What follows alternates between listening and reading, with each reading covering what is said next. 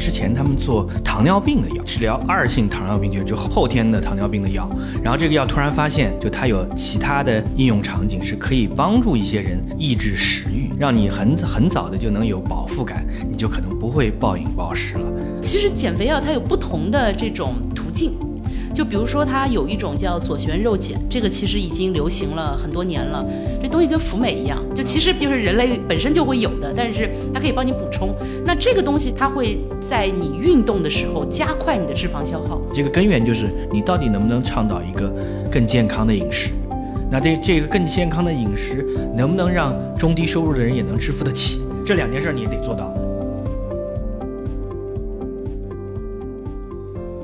好，我们今天聊一个非常有意思的话题，就是这两天欧美的这个媒体特别关注一件事儿，就是减肥药，就觉得说大家减肥都很困难，但是突然发现，只要吃或者他其实是打某种药之后，大家就能快速减肥，能够保证体型特别漂亮。不知道吴老师怎么看这个减肥药的事儿？我其实这个挺惊讶的，就是吴晨老师 会说这个这次来聊一个关于减肥药的话题哈，我还挺奇怪的，就是您是。关注到了这个新闻，还是说您平时生活中就有这个需求？当然，就是因为《经济学人》写了一个封面文章嘛，就说啊，减肥变得如此轻巧，那只是说这个减肥药要一直吃。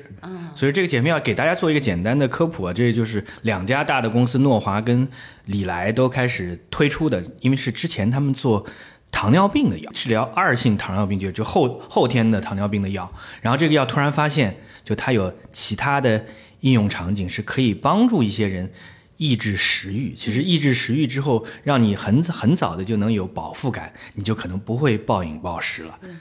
但是这个其实呢，我我也很不好意思的，这个来来坦诚一点，就是其实这类似这个的药我自己使用过啊，但是那个呢，可能还没有经过一个改良，就是其实你在使用的时候是不太舒服的。那就是前一阵子在医美界非常流行的，叫做减肥针。它就号称叫减肥针，但它其实一样的，它就是一种每天要打吗？它不，它一周打一次，一周打一次。但是呢，它这个它其实也就是一个原先治疗糖尿病的药。但这个东西呢，就是说，因为在医美界非常非常的流行，然后他们也跟你说没有任何的这个副作用啊什么的。然后你知道说的这个花好道好的，那我就我就试一下。其实我的副作用非常非常难受，就是会恶心。就是原先你你看到像我是一个胃口很好的人，很爱吃东西的人，但是呢，它确实是让你没有胃口，非常非常不舒服。那当然你会瘦下来，就是你就是我看着那个我自己的那个就是重量的那个斤数在往下减的时候，这个时候呢你是明确的看到的。但是差不多到了这个第三天第四天，这个效果慢慢过掉，你又想吃东西了。这个时候他们就说你要再打一针，再打一针嗯，然后我就不打了，我就你就尝试了一次，我就尝试了一次。那你的你食欲降低有多少呢？几乎就不想吃了，一天就当时就对就就不想吃，但是当时的感觉就是说你确实不会感觉到饿，所以呢，就是你说这个药它有效果吗？它肯定有效果，呃，但是它可能其实就至少在它呃我打的这个针至少是这样的这种情况下，它的副作用还蛮明显的。我不知道是不是因为现在的那个药厂它可能又进行了某些改良啊什么的，会让你感觉舒适一点。呃，据说啊，我看到这个一些描述，因为我没有自己尝试过，就他描述是什么呢？就是说有不良反应正常，尤其是厌食是很正常的，尤其是对油炸的加工过的食物，就是你可能对于自然就是，比如你说吃蔬菜吃什么这些就是健康食品没问题，对对对对。但是对于这些加工的食品，它的反应是特别大。甚至有人，当然有有有两派不同。有人说，哎，这是非常好的，给大家有更健康，对，更健康。另外有一派呢，他就说它是有可能带来人为的，叫做呃食，就应该叫进食厌食症，人为的进食不规律。嗯因为你你如果尤其是你如果不是坚持这个正常的频次去打针的话，嗯因为你会有起伏嘛，嗯那起伏对于一个人来讲是最不好的。如果你坚持说我就已经是有很好的这个节食了，哎，我真的是这个食物的偏好就变掉了，那很好，对吧？那从另外一个角度，就是我为什么关注这件事儿呢？因为今年的奥斯卡的有一部最佳男主角的影片，我不知道你们看看没看过，叫《鲸》。鲸我没看。Whale。嗯。一个重六百磅的男男生，而且这个重六百磅男生，他其实就是告诉你，肥胖症的对于一类人的来源是什么？嗯，就是她陷入到抑郁，她的男朋友这个去世了，那她陷入到抑郁之后，她就从三百磅，三百磅已经很胖了，嗯，然后不断的吃。嗯，如果你在那个里面，你能看到那个场景，就是他每天，因为他行动已经很不便了，他都不能下楼。嗯，然后他只能是让快递把食品放到他的门口，然后那个食品就是大的超大级的三明治，嗯，两块披萨饼。那两块披萨披萨饼，他吃的方式是把一块披萨饼分成一半，一半卷起来，两三口就吃掉。你知道，你知道这种就是，就是他其实是，就是肥胖是在美国非常严重的一个社会疾病，就是有大量的一个是低收入人群，一个是基因有问题的人群，一个是就我们讲的抑郁症人症的人群。还有他们非常便宜，就是那种高能量食物都非常便宜，就是那种可乐特大杯，就特别。他在那个里面也你也看见他，他每天他就食就是喝可乐。喝可乐吃披萨，披萨其实偶尔吃没问题啊。你要天天吃，尤其是那个不是特别好的披萨，不是现做的披萨，那个披萨都是呃经过加工处理的，高盐高糖的东西啊，就这样会制造出来。这这个其实也提醒我的，就是说，其实在这个肥胖的问题上，我觉得中国和美国很不一样。就美国的肥胖人口确实多，而且就是他们对于肥胖的那个感觉、想象出来的形象和我们这儿完全不一样。我我记得最我记得最清楚，虽然可能有一点不特不特别合适啊，就是我记得我刚到美国读研究生的时候，我会看到有一个同学，那呃黑人男性对吧？他上身特别特别健美。嗯。但是他的屁股就特别大，就我不知道这是不是基因导致，就是他就是有很多就是你想，其实很多人胖，就中国人胖可能胖在肚子上，嗯，男性对吧？啤酒肚，在欧美很多人胖是胖在屁股上，嗯嗯。而且像比如说像我吧，我觉得我在国内就属于比较微胖吧，至少可以说微胖。在那儿其实应该。但我在西方的时候，我是可以买小号衣服的，你知道吗？所以我其实我觉得我在这个呃美国也好，在英国也好，我购物的体验就会非常好。我觉得哇，我居然就是要买一个小号的衣服，因为他们那里的肥胖就在某种程度上是真的肥胖，它对于人的一个健康是有一个影响。但我觉得中国这边其实他追求减肥，他真的不是就是因为胖，他就是为了想特别瘦。所对，所以所以说所以说这就是另外一个原因，对，就是为什么现在人就像就是一般稍微胖一点人都要说我要减肥，对吧？我觉得有两重的社会压力，一重是好的，一重是坏的。好的压力就是。在中国，在美国，就是大家对健身的要求越来越高了。嗯嗯，其实很多人是希望通过健身来塑形，来表示我是一个健康的人，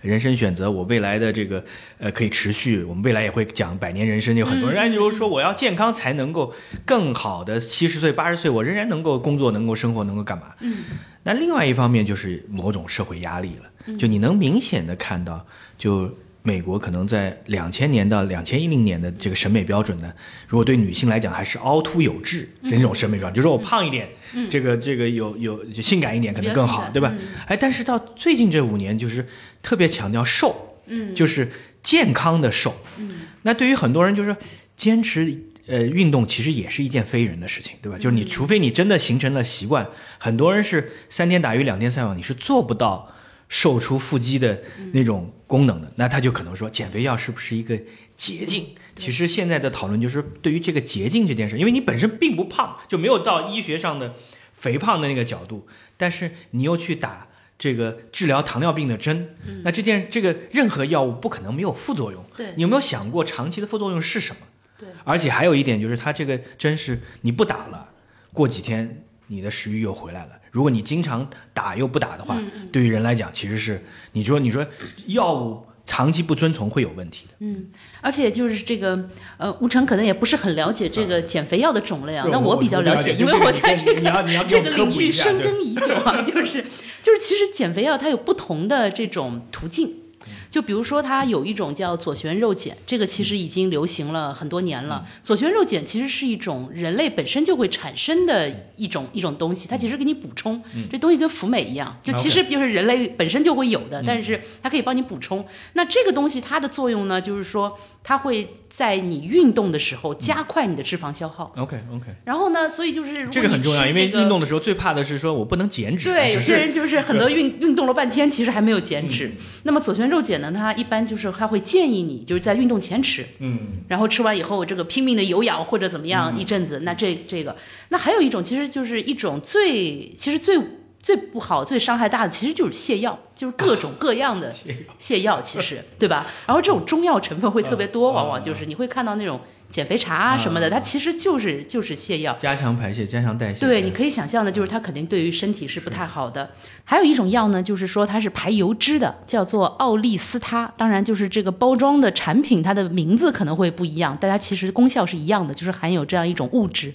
那这个物质的那个作用就是排油。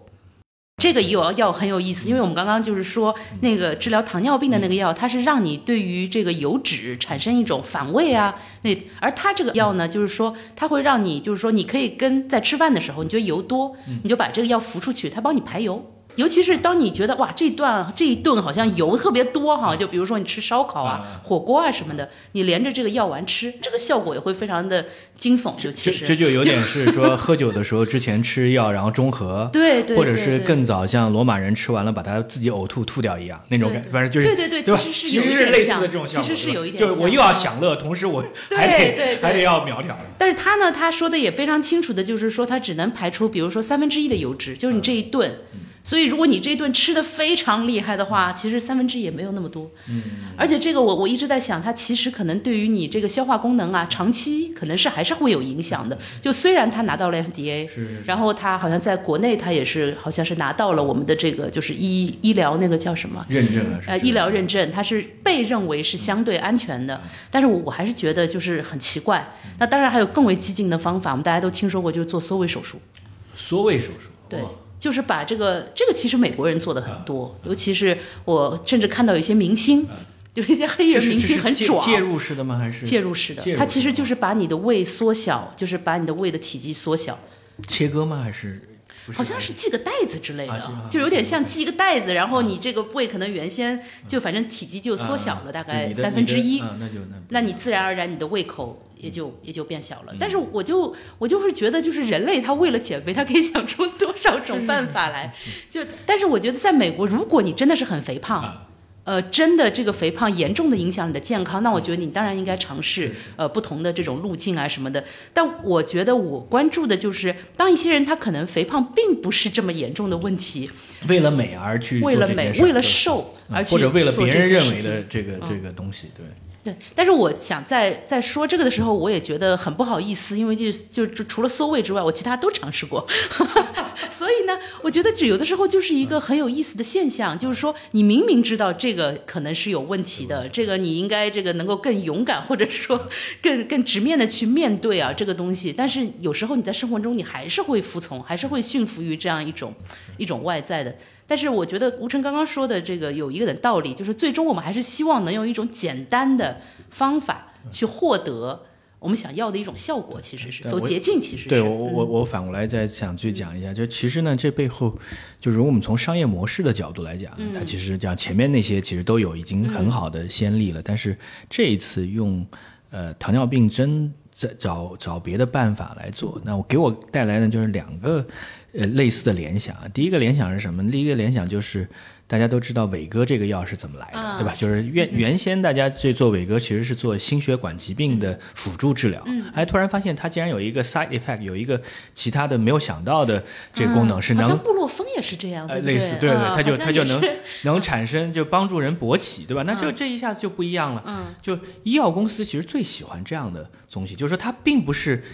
专门为你开发一一款药，对，因为研发成本太高，研发成本太高。但是呢，这个药呢已经被 FDA 通过了，说它没有太多的副作用，你是可以安全服用的。然后突然发现有一个新的市场，因为治疗这个这个性的问题，这个其实很大的一个市场，对吧？那那一下子这就变成爆款了。所以说。英文叫 blockbuster，blockbuster 其实是可以形容两个不同的东西，一个是大片，一个是大药。也就是说，你希望，但是大片大药都是一样嘛，就是用同样一个 IP，如果能附注成很多不同产品就很好。那这个也是一样，你糖尿病本来就是一个很大的市场，但是如果这个药我能够覆盖到并没有糖的糖尿病，但是有一些呃肥胖或者根本就不肥胖，但是要更瘦的人，那对于药厂来讲是。非常重要的，而且这个时候我们要科普一下，就中国跟美国的市场的巨大的不同。也就是说，这几类的糖尿病药，如果一年的疗程下来，可能都要上万美元的。那上万美元，如果你治疗糖尿病呢，是可以被你的传统的保险公司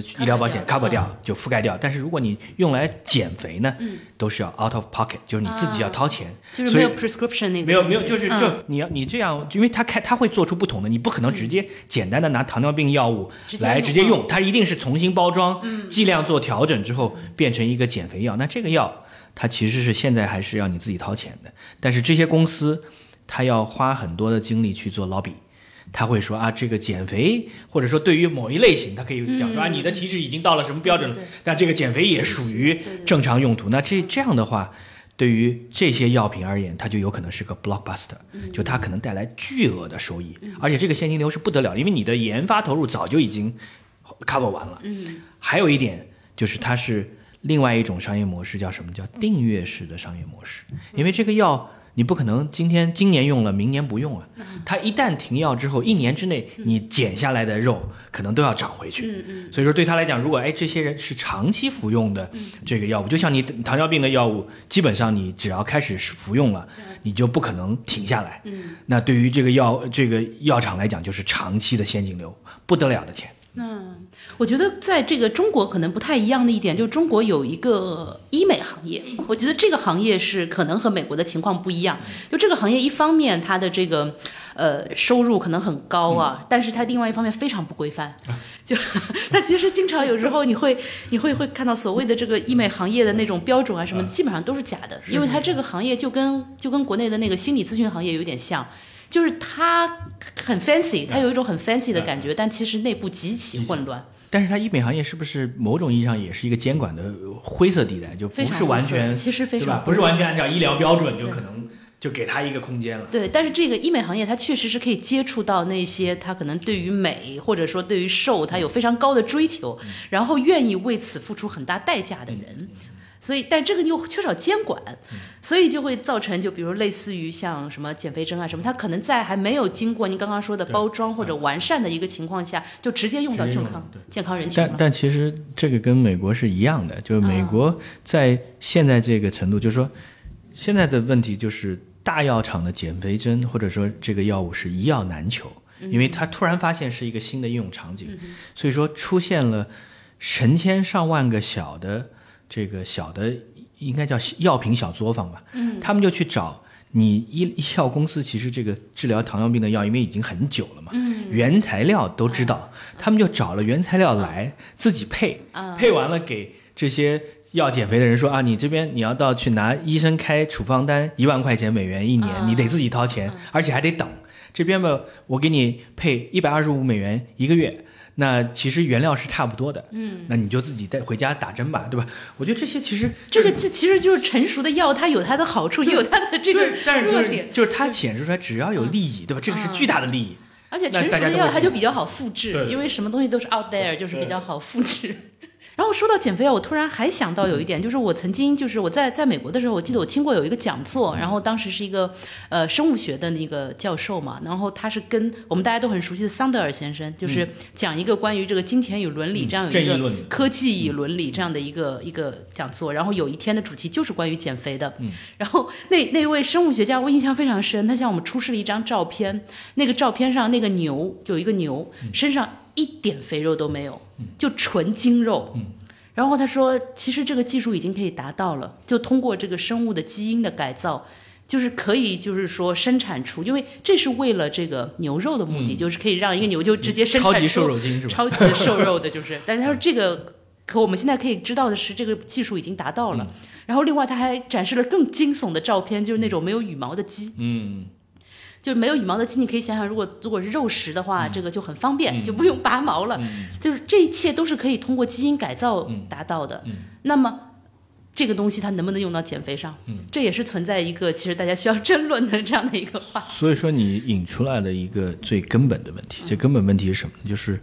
肥胖是工业化的结果。嗯，就是你在没有工业化的之前，对吧？你你没有工业化大规模制造你廉价的问题 廉价的鸡肉，对吧？对。然后你没有工业化制造的这个肉加了很多添加剂，你不知道是什么，对吧？有可能会导导致一些人的分泌失调、紊乱的。嗯。你没有工业化大量的糖跟盐造成的糖尿病跟呃高血压、肥胖这件事儿，在呃古代只有贵族才可能，对吧？就是这些糖尿病这一种奢都是侈。奢侈，都是 奢华病。但是这些突然发现工业化之后，它会变成是穷人的病。嗯，因为穷人可能他的可支付能力很低，然后他的这个教育程度低，他是他意识没有到那边，然后反而是富人会觉得越来越要求美、要健康。所以说，这个时候你就会发现，这也是整个，当然美国为盛啊，但是我们也要去提防的，就是解决社会问题，如果靠一个。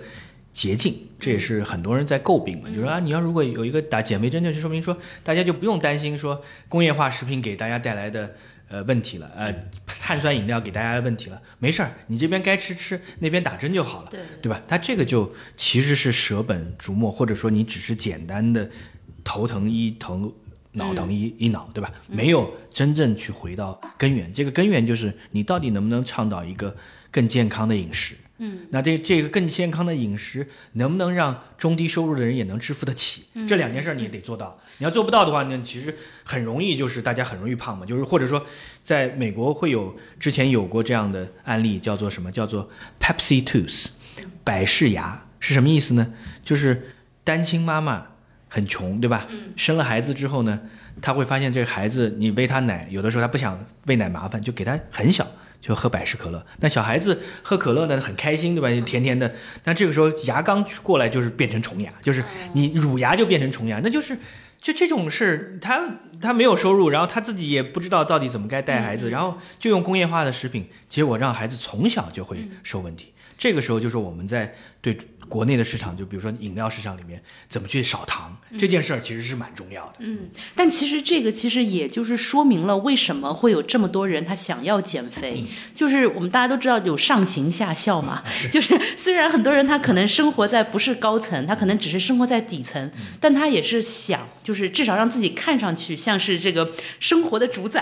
或者说像是上层人士，就看上去很健康、很美好的样子，所以他们会会找各种办法去瘦一点，而且我有的时候也。也比较能够理解大家想找捷径的时候，因为你其实自己控制自己不吃，或者自己逼着自己运动，其实这是一个很奢侈的一个事情。你想，如果你你做的是一个非常非常繁重的一个工作，然后你这个每天要九九六啊什么的，这个每天唯一的幸福可能就是点一个外卖啊，然后这个然后享受一下。这个时候你说你还要像那些。比较上层的人，他可以非常悠然的掌控自己的人生，我觉得这是很奢侈的一件事情。所以很多人可能就是选择，就是说，啊，我还可以某些时候我可以生活的稍微放肆一点，但是我还有一种方法可以让我自己不用胖成那个样子。但是这个就是他的挑战就是什么？就是我们讲，无论是心血管疾病还是糖尿病，很多人的遵从性是是挑战。就是你打了一个月、一年，你能不能一直坚持下去？这个东西，它糖尿病嘛，它会有更多的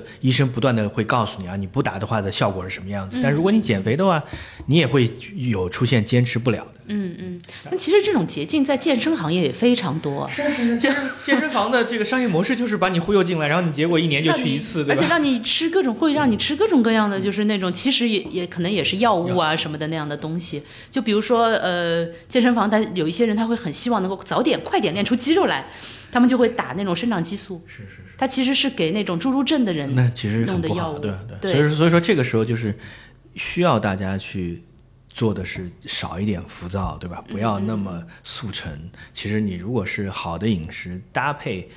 定期的健健身，至少不会特别胖。但其实既然说到这个减肥药，我还想这个稍微扩展一下，就是就是现在大家其实服用的，它还不只是减肥药，五花八门的这个保健的这种药物，就是它说起来是保健品，就是好像你服用也没事儿，但是它的这个种类如此繁多，然后说起来功效如此之多。比如说有的可能说是抗衰的哈，然后有的可以让你的皮肤更好，有的是补充维生素，各种各样的哦，包括钙片，好像据。说钙片，你上了年纪一定要开始服用，是或者喝牛奶多喝点那个。就感觉就是，如果你要这个呃全服的话，你一天可能要吞下几十粒药丸的那种感觉。那这个背后是不是也有这种制药的这个商业模式？啊？我觉得就是说，这个商业模式的最大就中美这个还是相似嘛，就是说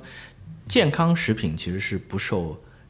FDA 的监管，就不受药品监管机构嘛。然后你只要不是说你你你的你的这个描述也不是说经过实践证明的。你就可以在包装上有很多夸张的描述，然后完了之后，它作为一个产业，就是一个产业，它自然会有很多人在做推广，有很多名人来代言，对吧？也有很多的故事。那对于个人来讲，其实回到还是。前面讲减肥药的同一思路嘛，就说如果说我能吃每天吃鱼油、吃维他命、吃什么什么什么，哎，我就能够即使生活习惯不是特别好，我都能够健康了。那谁不愿意捷径就吃颗药就能做到，对不对？它其实还是一个捷径的思维。嗯嗯。其实还是就是，其实，在可能很大的压力下的这样的一种生活方式的人，想去寻找这样的一个。但是它就是一个一个非常大的庞大的产业了，对吧？就这个产业从找到原料到制造到推广到。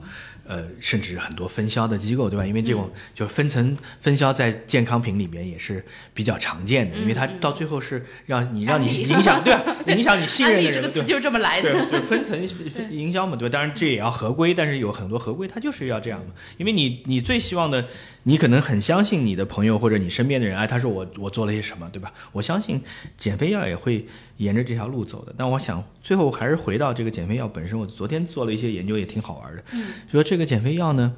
它还有其他一些好的副作用。嗯这个好的副作用是什么呢？叫这也是取决于你的偏向。嗯。第一个，它有助于戒酒。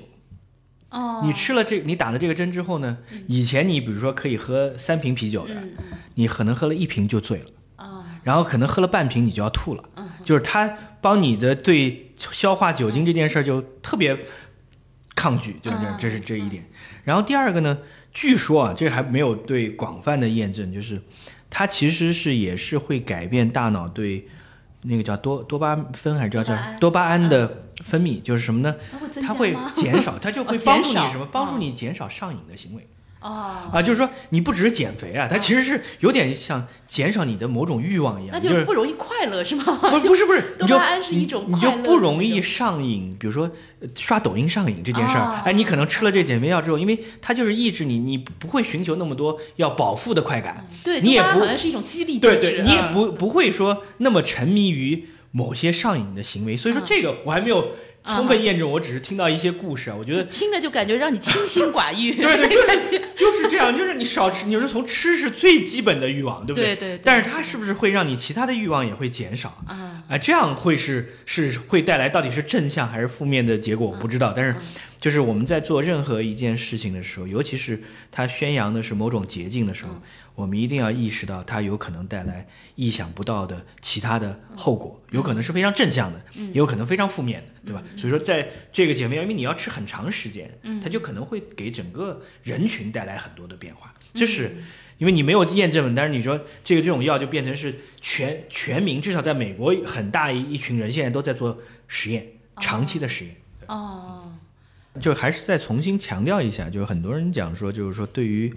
社会问题，我觉得肥胖是一个社会问题，对吧？就是不同的国家对于肥胖的它的根根源是不一样的，对吧？我觉得中国还没有到肥胖，但是中国你大家其实很明确，就是糖尿病的人群已经基数很大了，对吧？所以说，我觉得，呃，在国内呢，其实你不希望的是把糖尿病的人群跟减肥的人群有过度的混淆。嗯，在美国，我觉得糖尿病对他来讲已经是一个非常。长期的疾病就是大家对于糖尿病的治疗已经很明确了，所以它会产生一个副作用，就是我去减肥。但是背后还是就是你当糖尿病和这个肥胖的人群激增的时候，还是大家要去回到梳理到这个背后的社会问题到底是什么，根源是什么。嗯嗯。其实你提到了一个重要的问题，就是我们到底什么是真正的健康的指引这件事儿，嗯，也没有一个标准的客观的。公认的这个大家认同，比如最简单的体脂比，对吧？BMI，对吧？那 BMI 你要仔细去挖掘一下，那 BMI 是根据西方白种男人的体格。啊，记好，就是这这些都就是我们在在讲讲肥胖讲人的时候，你一定要知道，是这个时候种族之间有差距的，是的，是的，这个基因之间有差别，对吧？男性和女性之间有差别。东亚人就是相对对东亚人，我要相对小一点，我我如果用体简单用体脂比，然后就说啊，你这个人已经超胖了，但是这个体脂比可能是呃西方白人的男性的体脂比，嗯然后你说哎我们自己的这个你的体质比，你有没有一套这个规则？嗯，对，而且女性其实本身体质它就是要高一点，要高一点，。所以说这些其实都是就就很多人我相信他就会被啊你啊给你一个指标说啊你胖了，嗯啊你或者别人说你长得胖，或者你的怎么样，一句话就就就就被引上，也不叫引上歧途吧，但是就是说就一下子对这个东西特别呃呃专注着迷了，那就是有问题。所以这个社会就很很明确，就是呃真正胖要给大家更多解决方案。但是这个解决方案也不是简单打针，还是要生活方式跟饮食的整体的调节，对吧？嗯嗯当然也是希望就是这个呃医疗行业也不要老是想着这种类似于像伟哥啊，还有现在的姐妹要这样的好事儿，因为这个还是属于这种这个意外的一个副产品，就是我们还是这个希望就是能够针对性的。能够能够出现一些比较安全的、健康的这样的一种药物。下次我们有机会可以去聊一聊这个医疗行业，因为医疗行业就或者说制药行业，其实你会现在会发现，就整体而言，就大公司是很难创建出、开创出新的药。嗯，小公司在找到新药的过程当中，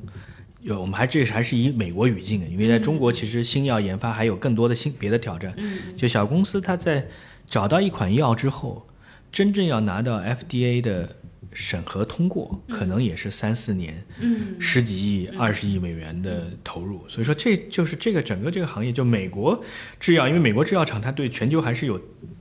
巨大的影响力的就是它的这个厂，你就会发现，当药厂主要的功能就是三个功能，嗯，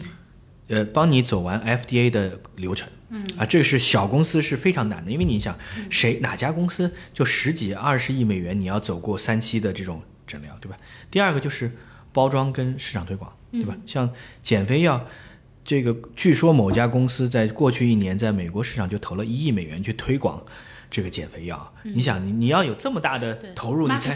对吧？你你就是只有大公司才能做到这一点，对对吧？第三个这样的大公司，它就是说它可以做全球布局啊。对对吧？他在这边减肥药很好啊，我在不同的市场根据监管需要，我价格不一样，但是反正成本已经这个已经可以去覆盖掉了。那他这个时候他就做全国全球布局。你你发现在呃新冠的时候，这两家小公司，无论是 Moderna 还是呃 Bio BioNTech，它其实它都要跟大公司合作。为什么一一小公司，你想你你就我覆盖一个国家，我覆盖德国可以，嗯，我想覆盖这这一个中型市场，我想覆盖一个大市场，可能都做不到。所以说，你某种意义上就是说大的。跨国公就是这些医药公司，它已经不再是一个医药研发为主的，啊，对，对，而是是一个啊帮助大家推广呃验证、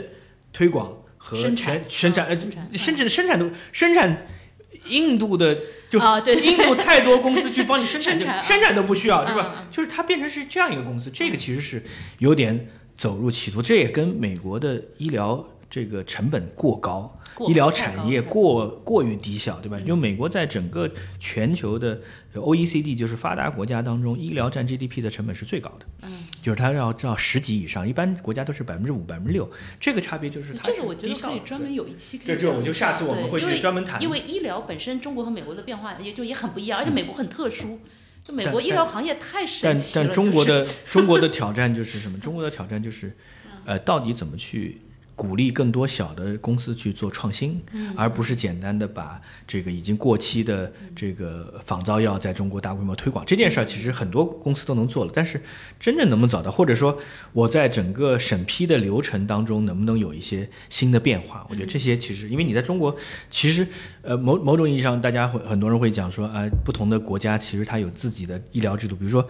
英国，它的好处就是它的医疗是呃全民的，对吧？所以说对 NHS，所以说它的这个整个医疗体系，就说而且它能够保证说公立医院的所有的数据可以共享。其实我们这个未来我们会再再去聊，因为它这个背后数据，呃，人工智能能做什么，然后创新要在哪哪些点，你的监管流程是什么，这又是一个很大的话题。嗯嗯。